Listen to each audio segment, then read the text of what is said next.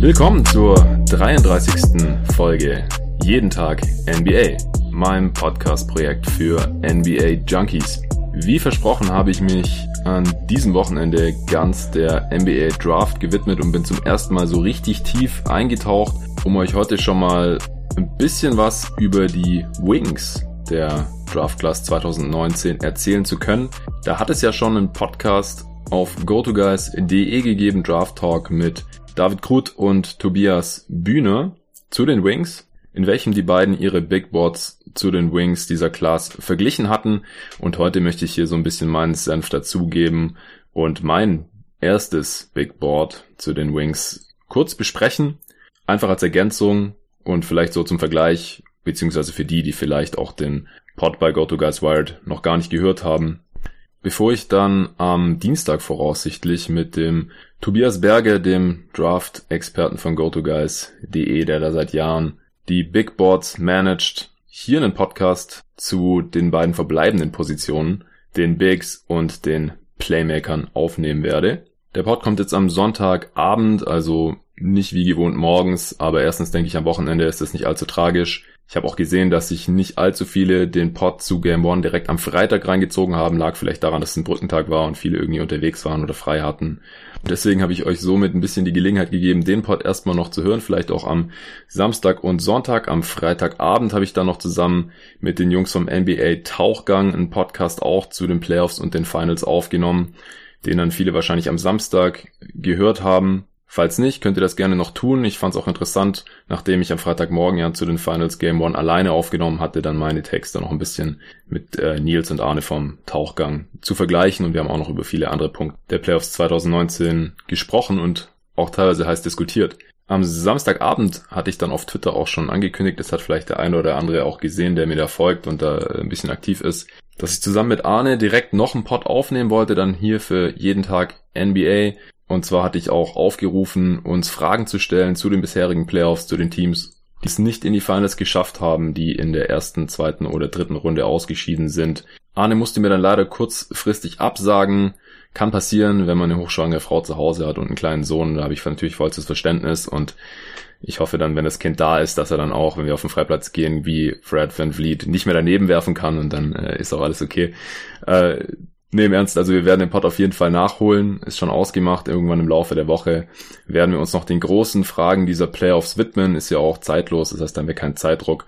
Das Blöde war jetzt eben, dass so heute Morgen am Sonntag kein Podcast herausgekommen ist. Denn ansonsten war ich gestern nur noch zocken und habe dann schon angefangen, mich mit der Class 2019 mal eingehender zu beschäftigen. Ich habe natürlich auch schon vor Beginn der College-Saison 2018-19 mich schon mal damit beschäftigt gehabt. Da hatte ich ein, eine Folge Go to Guys World mit äh, Tobi Berger aufgenommen gehabt zur Vorstellung der Class. Das ist dann so der Zeitpunkt, wo ich von vielen Spielern so zum ersten Mal höre oder zum ersten Mal eben mehr als nur den Namen höre oder lese. Und dann habe ich natürlich auch über die College-Saison immer so ein bisschen ein Auge auf diese Spieler, schaue auch ab und zu mal ein Spiel an, gerade von Duke natürlich, mit Zion, mit Barrett, der vor der Saison ja noch an eins gerankt wurde, auch mit Cam Reddish. Hatte man da natürlich einige Argumente, sich immer wieder Duke-Spiele reinzuziehen und dann habe ich auch ziemlich viel Margin Madness geschaut dieses Jahr, so viel wie noch nie zuvor, glaube ich. Ich habe mir alle Spiele von Duke reingezogen und auch noch einige andere Spiele. Hab mir damals allerdings keine Notizen gemacht. Damals wusste ich auch noch nicht genau, ob ich überhaupt so detailliert über die Class irgendwas machen werde. Und er hat die einfach ein bisschen im entspannteren Rahmen geschaut, jetzt nicht wirklich gescoutet, habe auch oft nicht mal geschaut, welche NBA-Prospects jetzt in diesen Teams spielen. Und habe mich da einfach ein bisschen überraschen lassen, dann darauf geachtet, welche Spieler mir positiv aufgefallen sind oder negativ aufgefallen sind, welche Spieler so vom Screen gepoppt sind sozusagen. Und da ist mir auch noch das eine oder andere in Erinnerung geblieben. Aber heute, wie gesagt, bin ich erst so richtig tief eingestiegen und habe mich dann auch nur auf die Wings konzentriert, bin um acht aufgestanden und habe gedacht, jetzt mache ich das ein paar Stunden und dann kann ich mittags rausgehen, ein bisschen das Wetter genießen hier in Berlin, aber Pustekuchen, irgendwie war ich dann so tief drin und habe dann irgendwie auch Bock drauf gehabt, mir immer noch einen Clip anzuschauen und mir noch einen Scouting Report durchzulesen und so und bin dann irgendwie immer tiefer reingerutscht und war noch nicht so ganz zufrieden mit meinem Board und habe gedacht, ich brauche noch ein paar mehr Infos, die ich euch hier jetzt geben kann.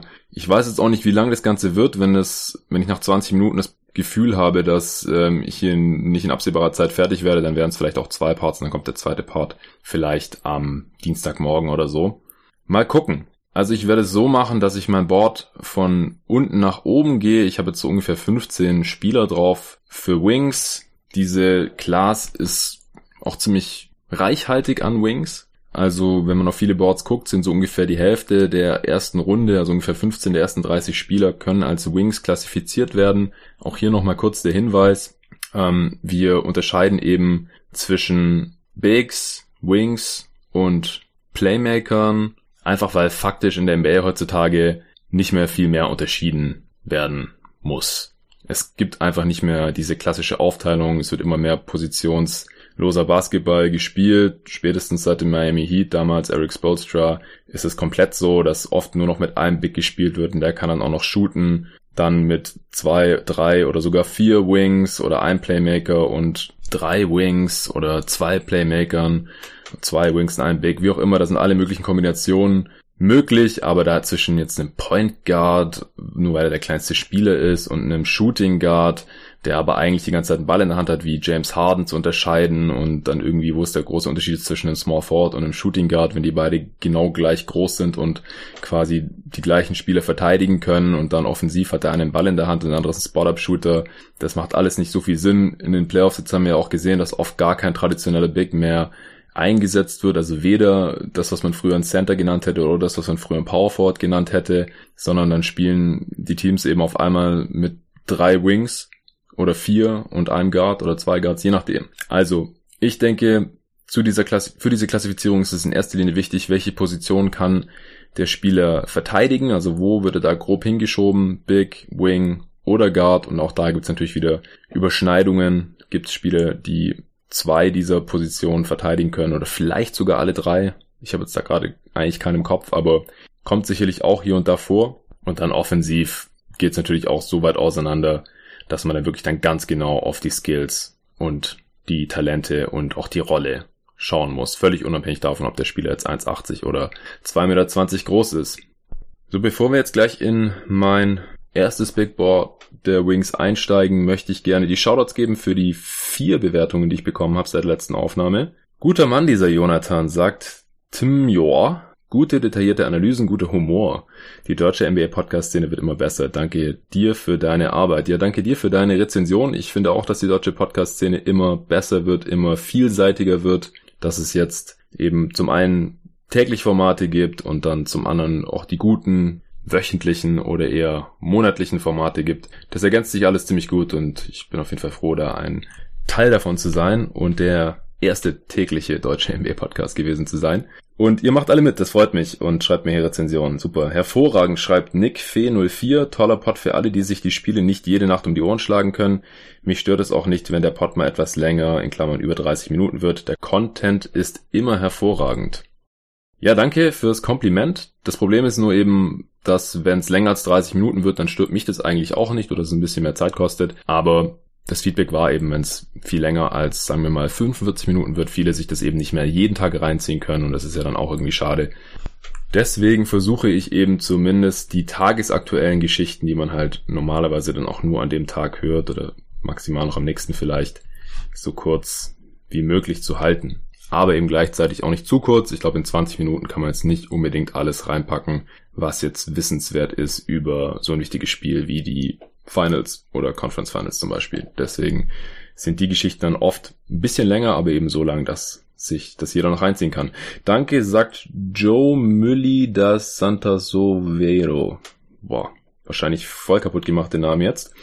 Sorry, echt klasse Podcast mit Top-Analysen und viel Fachwissen. Der Beat am Anfang ist Hammer. Mach weiter. Hoffe, du knackst die 100 für die Off-Season.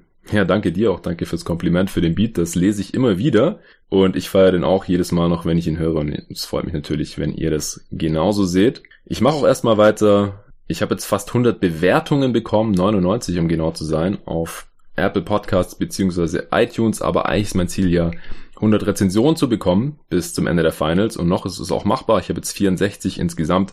Also fehlen noch 36. Wenn ich weiterhin vier pro Folge bekomme, auch jetzt, wo ich wieder mehr Folgen raushau, dann ist das sogar noch ziemlich machbar. Also Leute, bleibt dran.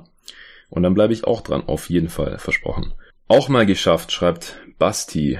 Endlich habe ich mal dran gedacht, nach meiner Autofahrt mit Jonathan eine Rezension dazulassen.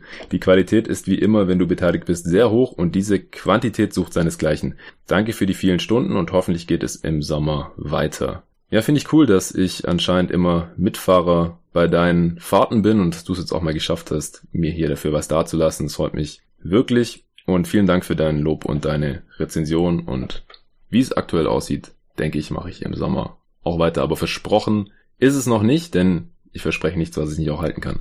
So, jetzt aber zu meinem Big Board, beziehungsweise ein paar allgemeine Sachen zur Draft hätte ich hier noch, die ich vorwegschieben möchte, damit man meine Evaluation, meine Scoutings und auch dieses Board hier heute und auch das Ranking dieser Wings, dieses erste Ranking, das kann sich jetzt noch 100 Mal ändern bis zur Draft am 24. Das ist auch klar. Das ist der Disclaimer. Das ist jetzt nur mein erster Eindruck dieser Spieler. Von manchen Spielern habe ich mehr gesehen, wie von Barrett zum Beispiel, weil ich ja schon so viele Duke-Spiele gesehen habe, wo auch Radish dann natürlich immer dabei war. Von manchen habe ich jetzt noch nicht so viel gesehen, habe ich vielleicht auch gar kein ganzes Spiel gesehen. Und im Schnitt, denke ich, habe ich mich jetzt mit jedem Spieler so eine Stunde beschäftigt oder so. Ich weiß auch nicht, wie viel Mehrwert es dann ist, wenn man jetzt irgendwie zwei Spiele von einem Spieler gesehen hat, weil wenn der da halt gerade seine besten beiden Spiele der Saison hatte oder seine schlechtesten beiden Spiele der Saison, ist es immer noch ein extrem kleines Sample Size. Man bekommt natürlich ein besseres Gefühl für einen Spieler, wenn man ihn im Umfeld eines Spiels, im Rahmen eines gesamten Spiels gesehen hat, noch gesehen hat, äh, wie er sich eben über die Dauer seiner gesamten Einsatzzeit in dem Spiel gemacht hat. Und bei vielen Spielern habe ich das ja auch schon. Aber bei manchen habe ich mich bis jetzt nur darauf beschränkt, mir Tapes reinzuziehen, mir Analysen reinzuziehen, auch geschriebene Scouting Reports reinzuziehen.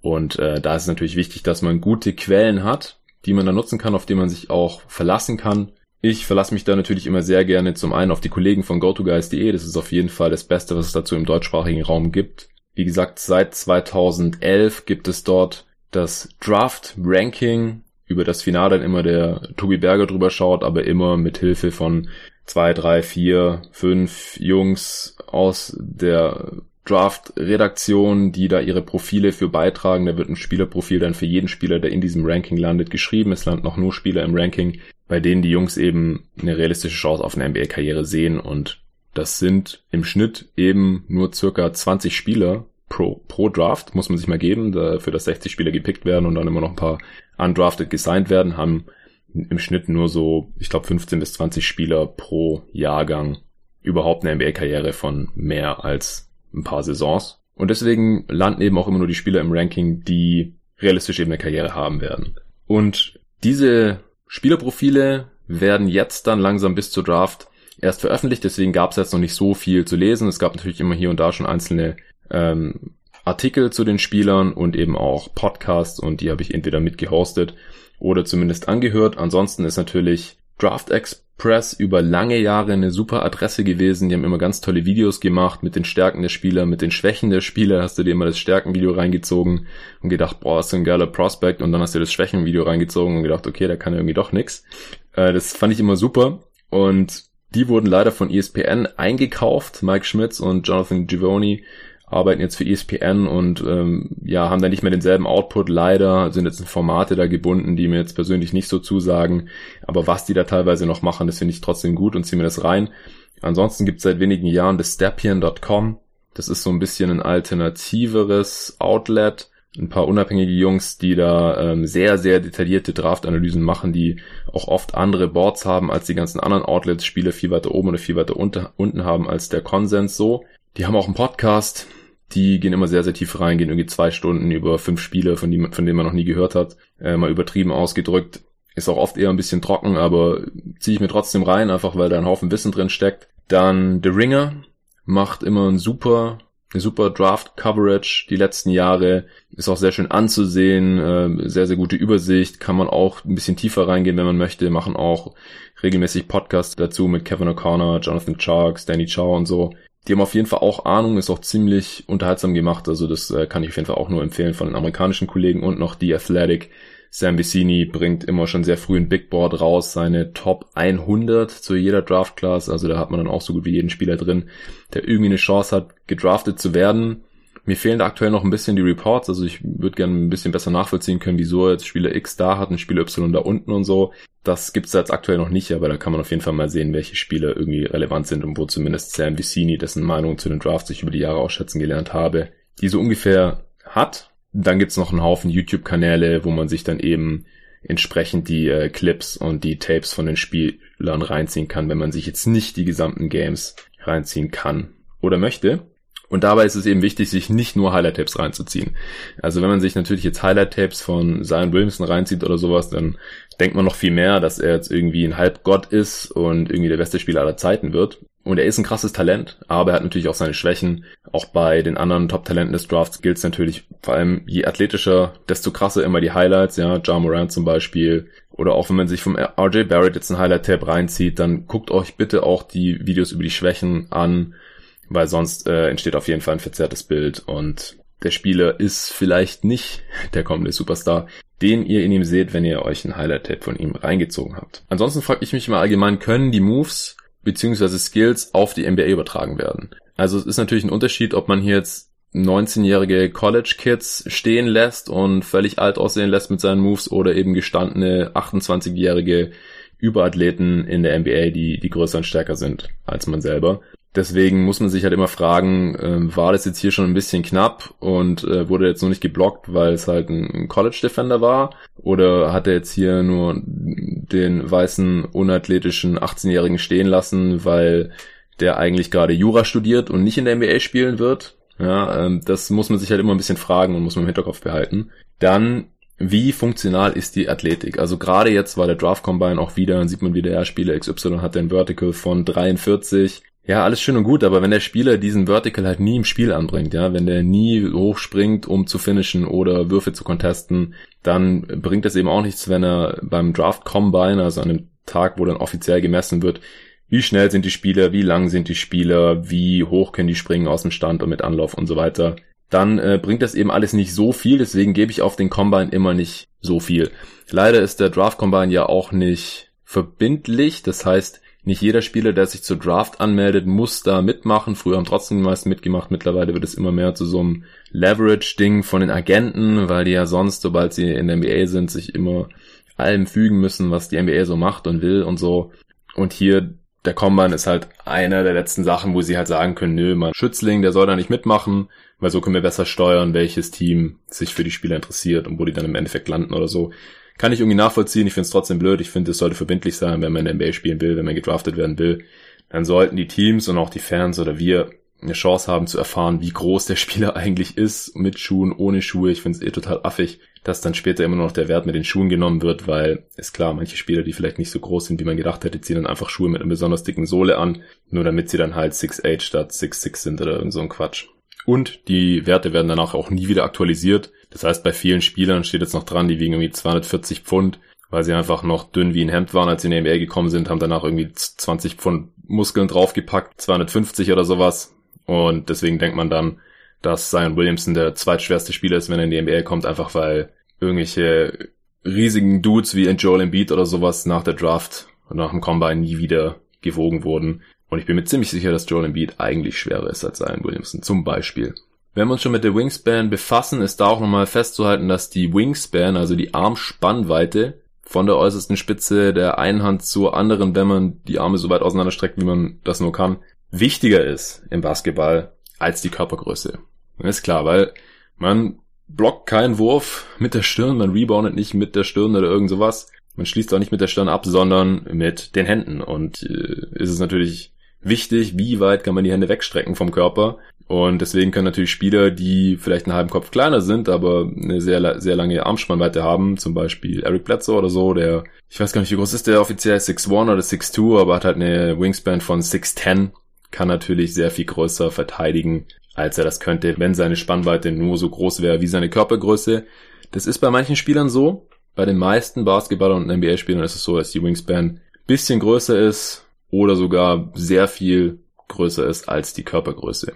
Also wenn man nur dieselbe Wingspan hat wie die Körpergröße oder sogar kürzer, kommt auch mal vor, ganz selten. Bei JJ Redick ist es glaube ich so, oder jetzt hier in beim Draft Combine für die Draft ist es bei Tyler Hero so, habe ich gesehen. Dann ist es eigentlich ein schlechtes Zeichen, weil dann hat man da schon mal einen großen Nachteil gegenüber Spielern, die genauso groß sind wie man selber und je länger die Arme sind im Vergleich zur Körpergröße, desto besser. Also immer auch auf die Wingspan schauen, nicht nur auf die Körpergröße. Ansonsten ist bei College Stats noch zu beachten die Sample Size. Ja, es gibt wie weniger College Spiele als es NBA Spiele gibt. Und die sind auch noch kürzer, nur 40 Minuten, nicht 48. Und die Spieler dürfen dann oft auch gar nicht so viel spielen. Hier zum Beispiel Nasir Little hat unter 20 Minuten pro Spiel gespielt.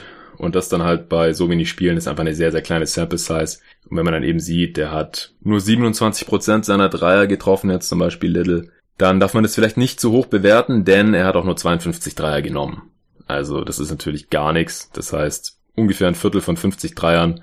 Das heißt, er hat so 12 Dreier getroffen oder sowas. Also das ist einfach keine Bewertungsgrundlage. Da muss man immer drauf achten, ja, dass halt die, die Sample Size bei den Stats, egal bei was, aber vor allem bei den Quoten dann Freiwürfe auch, einfach sehr, sehr gering ist und dass sehr gute oder sehr, sehr schlechte Spiele dann halt auch sehr stark ins Gewicht fallen oder wenn ein Spieler 100 Dreier nimmt und dann sagt man, oh, der hat 38% getroffen, super Shooter, aber wenn jetzt halt 5 Dreier rausgesprungen sind und dann der andere hat nur 33 getroffen, dann sind es halt nur 33%, denkt man ja nicht so toll. Aber eigentlich sagt es überhaupt nichts darüber aus, wer jetzt der bessere Shooter ist. Dann muss man natürlich immer die Competition im Hinterkopf behalten. Es gibt natürlich Unterschiede zwischen dem College und Europa, ja, kommt auf an, in welcher Liga in Europa. Spanien ist zum Beispiel die zweitbeste Liga der Welt nach der NBA und dann gibt's natürlich auch Ligen in Europa, wo das Level jetzt nicht so hoch ist, wie die BBL zum Beispiel in Deutschland oder in China werden auch Stats extrem aufgebläht. Und auch im College gibt's da Unterschiede, je nachdem, wie groß das College ist und in welche Conference da gezockt wird, ist natürlich dann auch die Competition nicht so toll. Die ACC zum Beispiel ist ziemlich krass mit Duke und North Carolina. University of Miami ist da zum Beispiel auch, wo ich mal ein Jahr studiert habe. Da sind natürlich ziemlich krasse Teams dann durchgekommen. Und dann gibt's natürlich auch irgendwelche kleineren Colleges, die dann auch gegen andere kleinere Colleges spielen hauptsächlich. Und da können dann halt Spieler wie Ja Morant zum Beispiel halt noch krassere Stats auflegen, als wenn sie in einer anderen Conference gespielt hätten. Und Highschool-Stats sind natürlich relativ für den Arsch. Wenn, denn da sticht ein NBA-Talent natürlich extrem raus. Wenn er schon zwei Meter ist, ist er wahrscheinlich in den meisten Spielen schon allein der Größte. Und selbst wenn er in der NBA dann nur ein Shooting Guard wäre, kann er da natürlich an der Highschool schon extrem dominieren. Deswegen ist immer blöd, wenn Highschool-Spieler sich dagegen entscheiden, auf dem nächsten Level irgendwie zu spielen. War letztes Jahr so mit Robinson, der da der große Unbekannte war und das kommt natürlich immer wieder vor. Ansonsten möchte ich nochmal betonen, bevor es jetzt dann wirklich gleich losgeht, dass viele dieser Spieler erst 18, 19 oder 20 sind und natürlich noch nicht am Ende ihrer Entwicklung angekommen sind. Die können sich natürlich noch verbessern. Die meisten werden sich auch noch verbessern. Die Frage ist nur, in welchen Bereichen und wie realistisch oder wahrscheinlich ist es Stand heute. Und da wird's dann eben wirklich kompliziert. Da hat niemand die Weisheit mit Löffeln gefressen. Niemand, kein Draft-Experte, niemand, der irgendeinem NBA Front Office ist, macht keine Fehler bei der Bewertung von Spielern. Einfach, weil es keine Maschinen sind.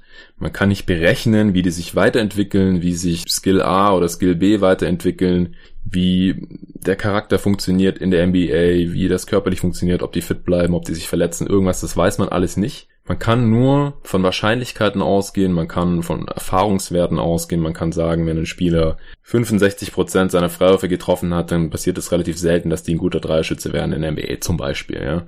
Aber da kann man sich natürlich immer täuschen. Äh, man darf natürlich nur auch nicht immer davon ausgehen, dass sich jeder noch automatisch weiterentwickelt. Ja, bei vielen sagt man ja, ja, wenn der werfen lernt, dann ist es ein ganz toller NBA-Spieler. Ja, das gilt halt quasi für jeden Spieler, aber es lernt halt nicht jeder Spieler werfen, das ist halt auch klar. Das kommt sogar relativ selten vor, dass Spieler sich extrem weiterentwickeln, was den Wurf angeht. Da hat man dann natürlich immer die krassen Beispiele im Kopf, wie Kawhi Leonard oder wie ein Sean Marion, der einen richtig hässlichen Wurf hat, den trotzdem ganz solide getroffen hat, ein paar seiner NBA-Jahre. Irgendwelche Bigs, die jetzt in letzter Zeit auf einmal angefangen haben, krass zu ballern, Dreier zu werfen. Aber im Schnitt muss man halt sagen, wenn ein Spieler am College überhaupt nichts trifft und der Wurf komplett kaputt war, dann kommt das eher selten vor. Dann ist eher unwahrscheinlich, dass sie sich noch zu einem guten Schützen entwickeln. Aber es ist nicht ausgeschlossen. Aber wir müssen eben mit dem arbeiten, was wir haben. Die NBA Draft ist ein riesen Crapshoot. Es ist eine riesen Lotterie. Und ich liebe es. Also mir macht es immer richtig Spaß, da einzusteigen und dann ja mit vielen Leuten zu diskutieren in Pods oder auch auf Twitter dann mit euch, wenn ihr Bock habt, ähm, welches Talent jetzt hier höher anzusiedeln ist, welches wahrscheinlicher zum Star wird oder auch nur zu einem NBA-Spieler.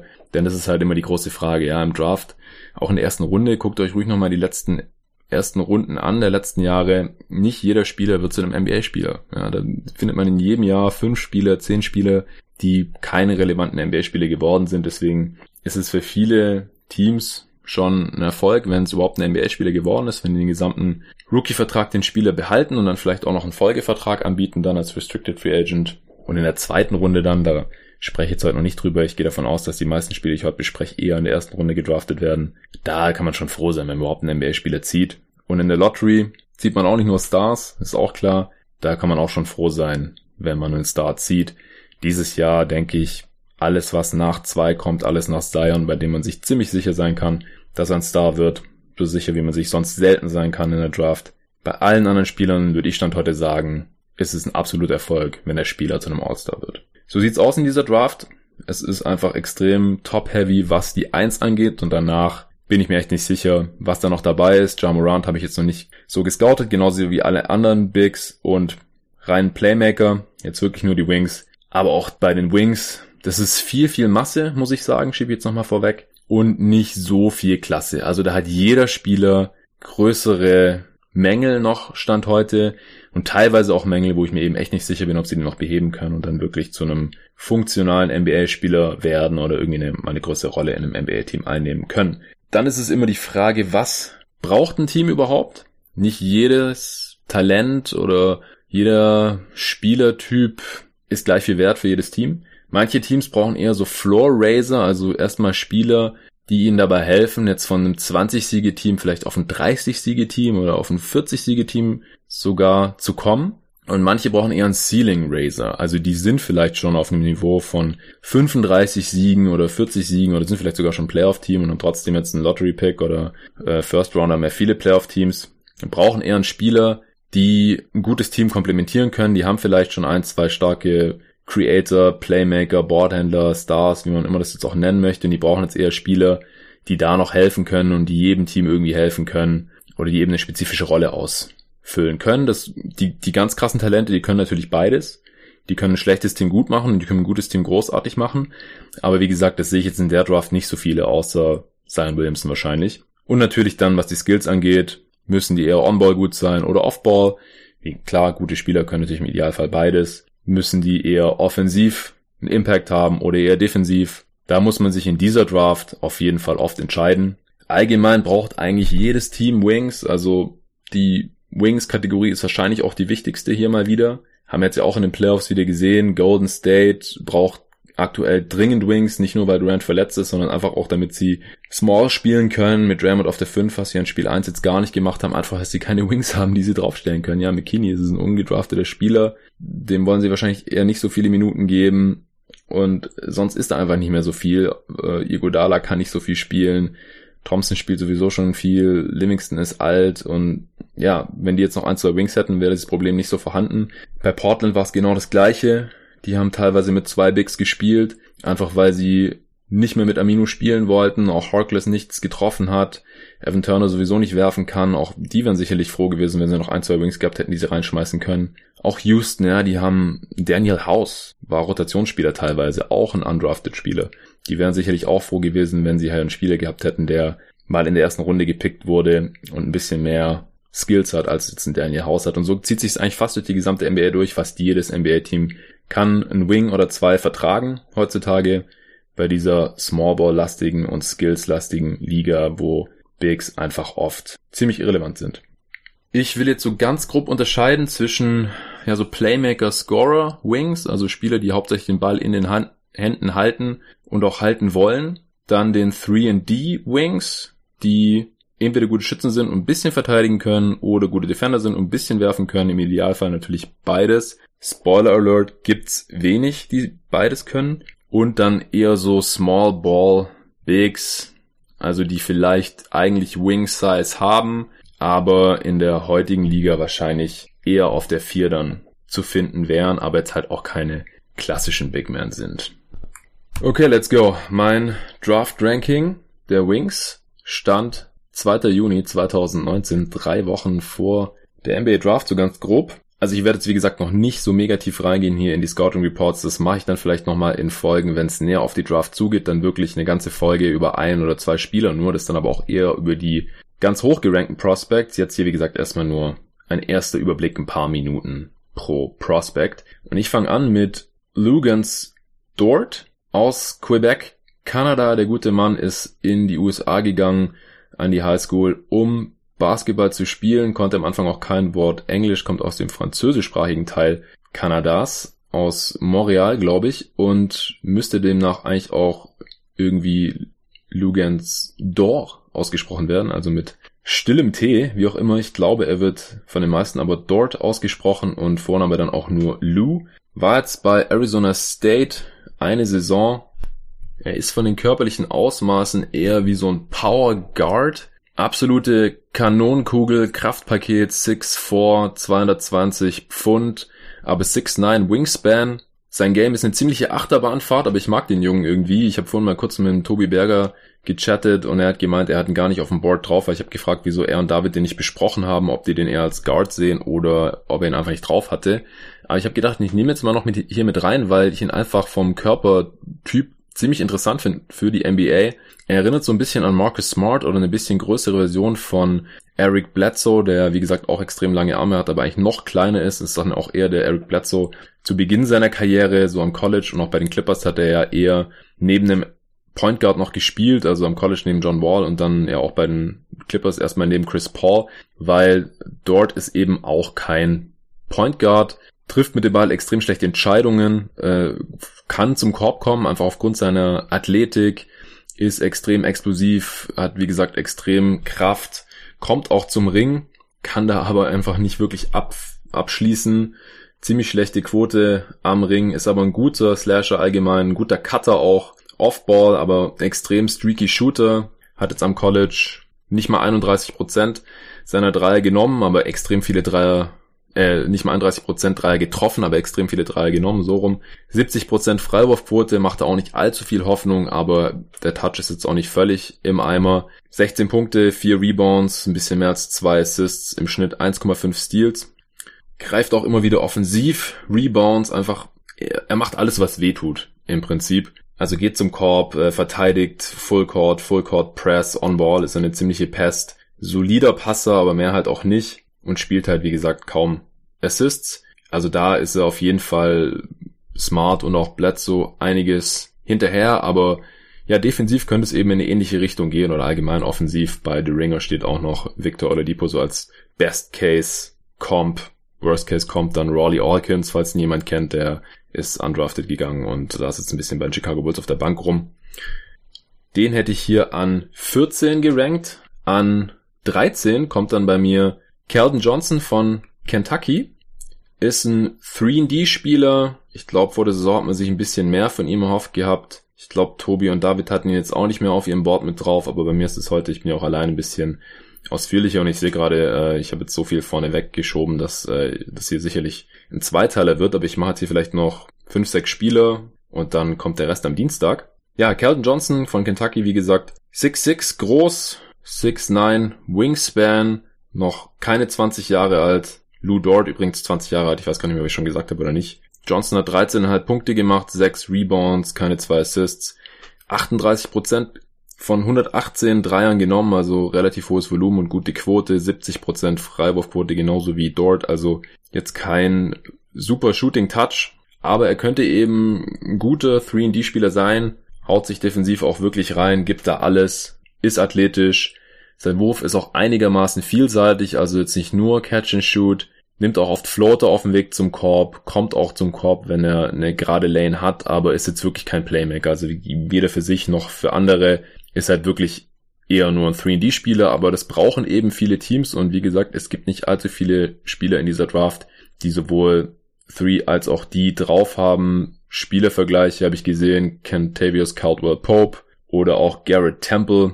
Ansonsten vielleicht auch so ein kleinerer Otto Porter, wobei ich Otto Porter jetzt defensiv nicht ganz so krass finde, wie er mir hier jetzt vorkommt. Da passt dann wahrscheinlich schon eher KCP, ähm, auch vielleicht jetzt nicht der Lakers KCP, sondern eher bei den Pistons noch.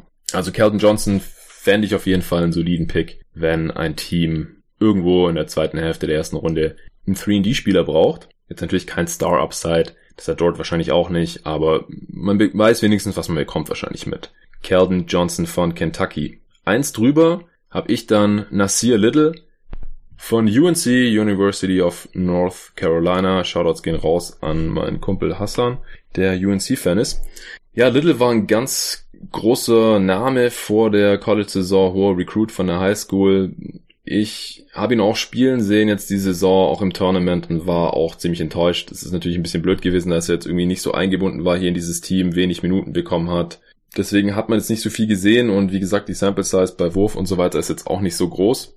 Aber das, was ich gesehen habe, hat mich einfach überhaupt nicht überzeugt. Er bewegt sich für mich eigentlich eher wie ein Big als ein Wing, ist aber nur 6'6 groß, was ein bisschen dadurch relativiert wird, dass er eine Wingspan von über 7'1 hat, also unendlich lange Arme hat ich habe jetzt immer wieder gelesen, dass er ziemlich explosiv und athletisch sein soll, aber ehrlich gesagt habe ich das nicht gesehen. Also ich, er kam mir ziemlich langsam vor. Ich habe selten mal explosive Bewegungen von ihm gesehen Richtung Korb. Er kann dann halt schon stopfen, aber es ist, sind jetzt keine Wow-Plays. Vielleicht muss ich noch mehr komplette Spiele von ihm sehen, wo dann auch mal mehr geht. Aber was ich bisher gesehen habe, das hat mich jetzt wirklich nicht überzeugt. Und das Problem ist halt auch, er hat jetzt ähm, seinen Wurf, wie gesagt, nicht getroffen. 27% Dreier nur, keine 10 Punkte pro Spiel, nicht keine 5 Rebounds, 0,6 Assists, einen halben Steal und einen halben Block. Aber wie gesagt, er hat auch einfach nicht viel gespielt, weniger als 20 Minuten im Schnitt.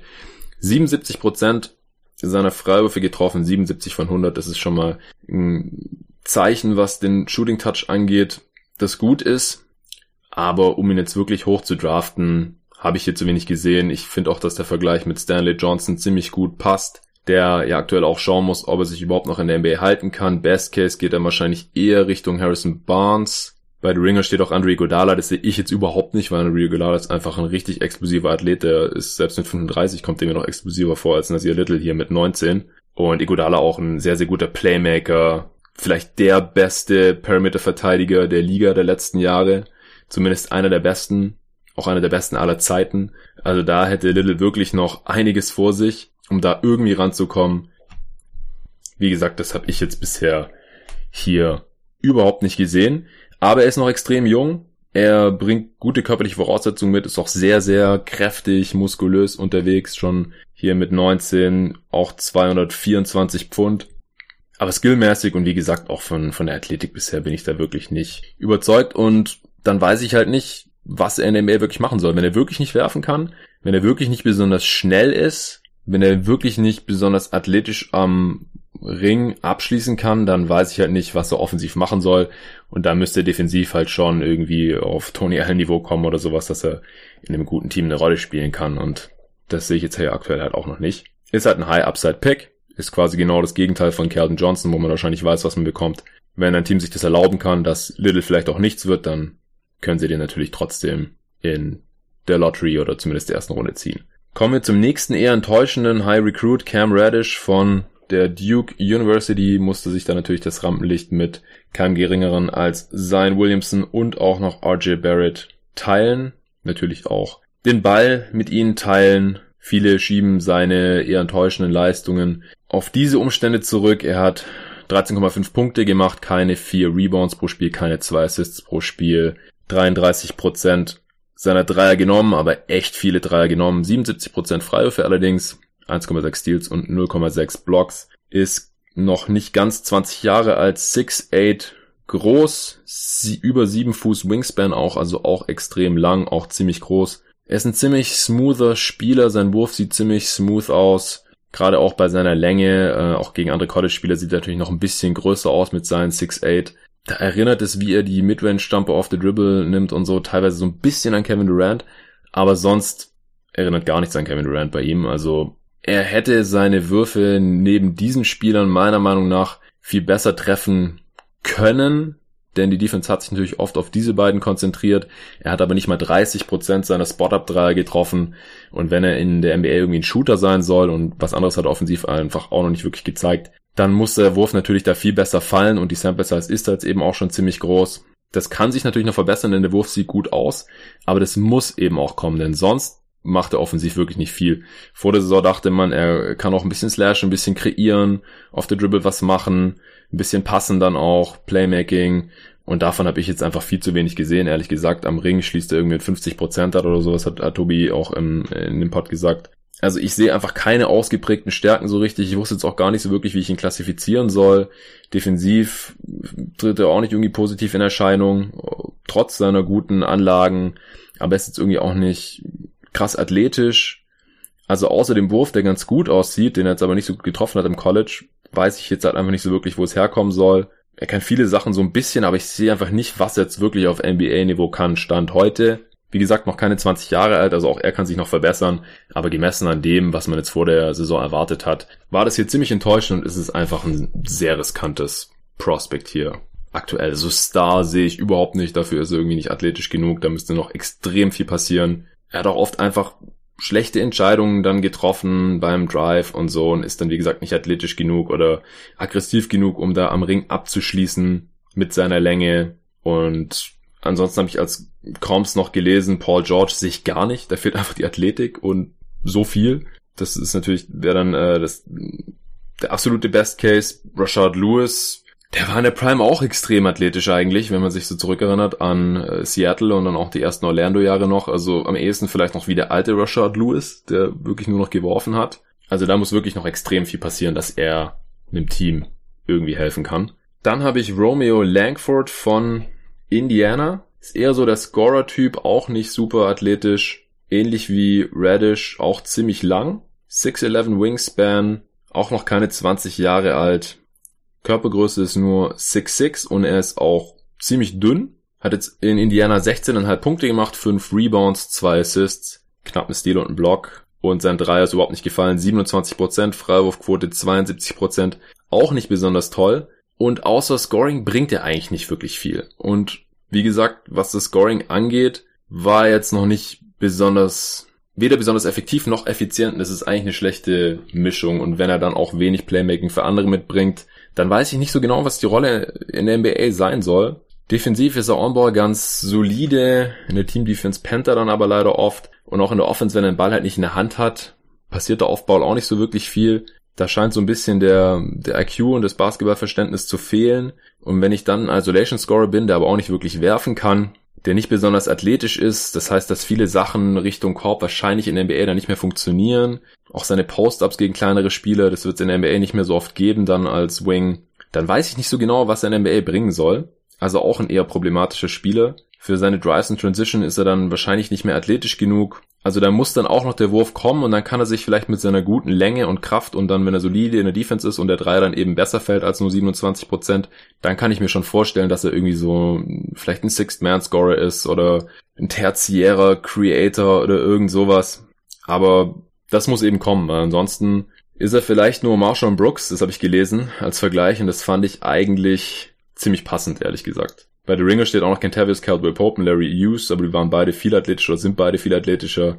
Das sehe ich jetzt ehrlich gesagt überhaupt nicht. KCP hat auch einen viel besseren Dreier. Ja, also auch von Romeo Langford, der vor der Saison auch mehr Vorschusslorbeeren bekommen hat, äh, bin ich jetzt hier aktuell nicht so überzeugt, weil man muss sich bei diesen Spielern immer entweder fragen, entweder sie sind in der Rolle, die sie am College haben, so gut, dass sie das auch in die NBA übertragen können, entweder dann als bester oder zweitbester Spieler eines Teams oder zumindest als bester Bankspieler dann so als Sixth Man. Und wenn man das eben nicht sieht, dann müssen sie halt in die Rolle, also zum Rollenspieler werden.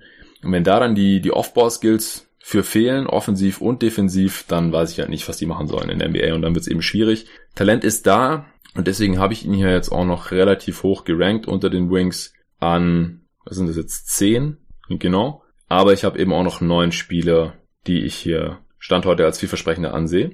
Ich würde sagen, wir machen noch zwei und den Rest dann im zweiten Teil. Vor Langford habe ich Matisse Thibault von Washington. Der war vier Jahre dort. Tobi hat ja auch in dem Pod aufgezählt, mit wem der da schon alles zusammengespielt hat, weil er schon so lange dort ist. Äh, Marquise Chris und DeJounte Murray und äh, Markel Fultz und so hat er da alle schon als Teammates gehabt. Ist ein extrem krasser Defender, hat richtig kranke Stil- und Blockwerte eingefahren. Dreieinhalb Steals pro Spiel. Das muss man sich mal geben. Und 2,2 Blocks. Also ich bin mir ziemlich sicher, dass ein NBA auch direkt ein richtig starker Verteidiger werden kann. Man muss beachten, dass er bei Washington in der Zonenverteidigung gespielt hat, jetzt die letzten Jahre. Und dass das in der NBA natürlich nicht so oft gemacht wird und dass es von daher eine Umstellung für ihn wird. Aber ich glaube, mit seiner Länge von, hat auch eine 7-Foot Wingspan bei einer Körpergröße von 6'5 ist natürlich sehr, sehr gut. und auch mit seiner Reife, er ist halt schon 22 Jahre alt, da wird er auf jeden Fall einem Team defensiv sofort helfen können. Und wenn dann noch der Dreier fällt, dann hat man eben einen Spieler, der heutzutage extrem wertvoll ist und das kann man dann, da kann man dann eben auch mal Draftpick investieren. Also offensiv li liefert er jetzt wirklich nicht so viel. Neun Punkte pro Spiel, drei Rebounds, warum er nur so wenig reboundet, ist auch ein bisschen Mysterium. Zwei Assists und halt wie gesagt diese krassen Stil- und Blockwerte und dann hat er ungefähr 31 Prozent seiner Dreier äh, getroffen, aber auch extrem viele genommen und er hat 65 Prozent seiner Freiwürfe getroffen. Das stimmt mich dadurch recht positiv, dass er in der NBA vielleicht irgendwie mittelfristig so ein 35% Freiwurfschütze sein kann. Je nachdem, wenn er mit einem guten Playmaker oder einem guten Passing-Team spielt, dann äh, denke ich, kann er schon da ein solider Schütze werden und wenn er dann halt auch noch so ein krasser Defender ist, wie er hier am College war, dann ist es hier auf jeden Fall ein Pick, der gut investiert ist. Kann vielleicht so Richtung Tony Allen gehen, wenn der Wurf nicht so gut fällt. Wenn er gut fällt, dann vielleicht eher Richtung Danny Green, der jetzt defensiv vielleicht nicht ganz auf dem Level von Tony Allen war in der Prime. Aber ich denke, defensiv kann man da wahrscheinlich irgendwas dazwischen erwarten und offensiv dann halt je nachdem, wie gut der Dreier in der NBA fällt. Letzter Spieler, den ich heute besprechen möchte, ist Nikhil Alexander Walker, ein weiterer halber Namensvetter von mir in der NBA. Und übrigens der Cousin von Shay Gilgis Alexander von Virginia Tech. Ist auch ein Guard wie sein Cousin, auch eher so ein dünnerer Guard, ein langer Guard, der weiß, wie man Basketball spielt. Ist knapp 21 Jahre alt, 6'6 groß, 200 Pfund schwer, was relativ leicht ist, aber ich finde es auch ein bisschen übertrieben, wie sehr das immer rausgestellt wird. Es ist auch kein Fliegengewicht wie, was ich, Avery Bradley oder sowas. Oder Lou Williams, die ja jeweils auch ganz gute NBA-Karrieren haben, die noch ein bisschen kleiner sind als NAW und noch sehr viel leichter. Wingspan fast 6'10, das ist auch gut. Und er kann eben ein bisschen Playmaking mitbringen, hat teilweise auch Point Guard gespielt, den Playmaker gespielt bei Virginia Tech jetzt im zweiten Jahr auch vier Assists pro Spiel aufgelegt, 16 Punkte und vier Rebounds auch noch nebenher und 37 Prozent seiner 155 Dreier getroffen, ist auch ziemlich stark, 78 Prozent Freiwurfquote. Unterstreichen den Touch da noch. Er ist beidhändig, kann beidhändig auch abschließen. Im Gegensatz zu anderen Spielern in dieser Draft, da komme ich nachher noch zu, ist einfach ziemlich skilled. Guter Shooter und Passer. Nicht besonders athletisch, gerade natürlich auf NBA-Niveau dann wird er unterdurchschnittlich athletisch sein aber wenn du eben einigermaßen skilled bist, crafty bist, dann Würfe triffst, gute Pässe spielst, dann hast du auf jeden Fall einen Wert in dieser Liga. Trifft Catch and Shoot und auch so ein bisschen, wenn er um Screens kommt. Off the Dribble klappt nicht so gut. Sieht auch ein bisschen komisch aus, sein Wurf, aber insgesamt denke ich, geht sein Wurf schon klar. Spielevergleiche sind zum einen witzigerweise eben SGA, sein Cousin, der auch ein eher äh, dünnerer, skilled Guard ist und jetzt auch eine ziemlich gute Rookie-Saison hatte, auch in den Playoffs, der mit den Clippers überzeugt hat.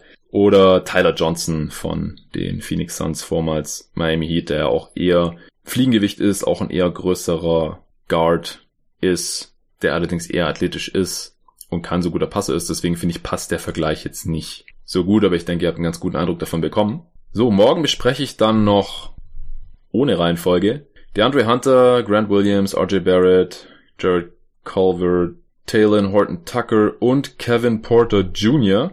Also sechs Spieler haben wir noch. Falls ihr jetzt Seku Dumbaya vermisst oder Cam Johnson oder Tyler Hero, die hatte ich mir auch noch überlegt, aber da hatte ich jetzt halt einfach keine Zeit genügend dazu zu scouten. Die landen dann vielleicht auch noch irgendwo hier in diesem Draft Power Ranking, aber Stand heute habe ich sie da nicht mit drin. Weitere Kandidaten, die eventuell gedraftet werden könnten auf der Wing-Position, wo ich jetzt aber auch noch nicht gescoutet habe, sind Casey Okpala, Terrence Davis, Ignas Brasdaikis, Davidas Sirvidis, Daquan Jeffries, Dylan Windler und Lewis King.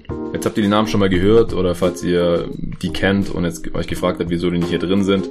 Konnte ich noch nicht scouten, werden auf den meisten Boards ziemlich weit unten gerankt, aber ich glaube in der Draft ist es wie gesagt ab irgendwann in der ersten Runde dann ziemlich offen, wer da jetzt gedraftet wird und wer der beste Spieler an der Stelle ist. Und deswegen werde ich mir die auch bis zu dort auf jeden Fall alle noch in irgendeiner Form angucken und dann vielleicht auch noch hier im Pod nachreichen. Ich werde dieses Board auch wahrscheinlich nochmal aktualisieren. Bis zur Draft, da wird sich wahrscheinlich nochmal was tun. Ich denke auch, dass wir hier vielleicht noch so eine Art Mock Draft machen im Pod, bevor dann die Draft Night Ende Juni hier stattfindet. So, das war's jetzt für heute. Lasst mir gerne Kommentare da, inhaltlich oder Kritik zu diesem Format oder was auch immer. Was könnte man besser machen? Was habt ihr vermisst? Was könnte man anders machen oder auch wenn es euch nur gefallen hat, wenn euch der Pod gefällt und wenn ich das weiterhin machen soll, dann wie gesagt einfach gerne eine Rezension auf iTunes bzw. Apple Podcasts da lassen, so wie es jetzt schon so viele von euch gemacht haben.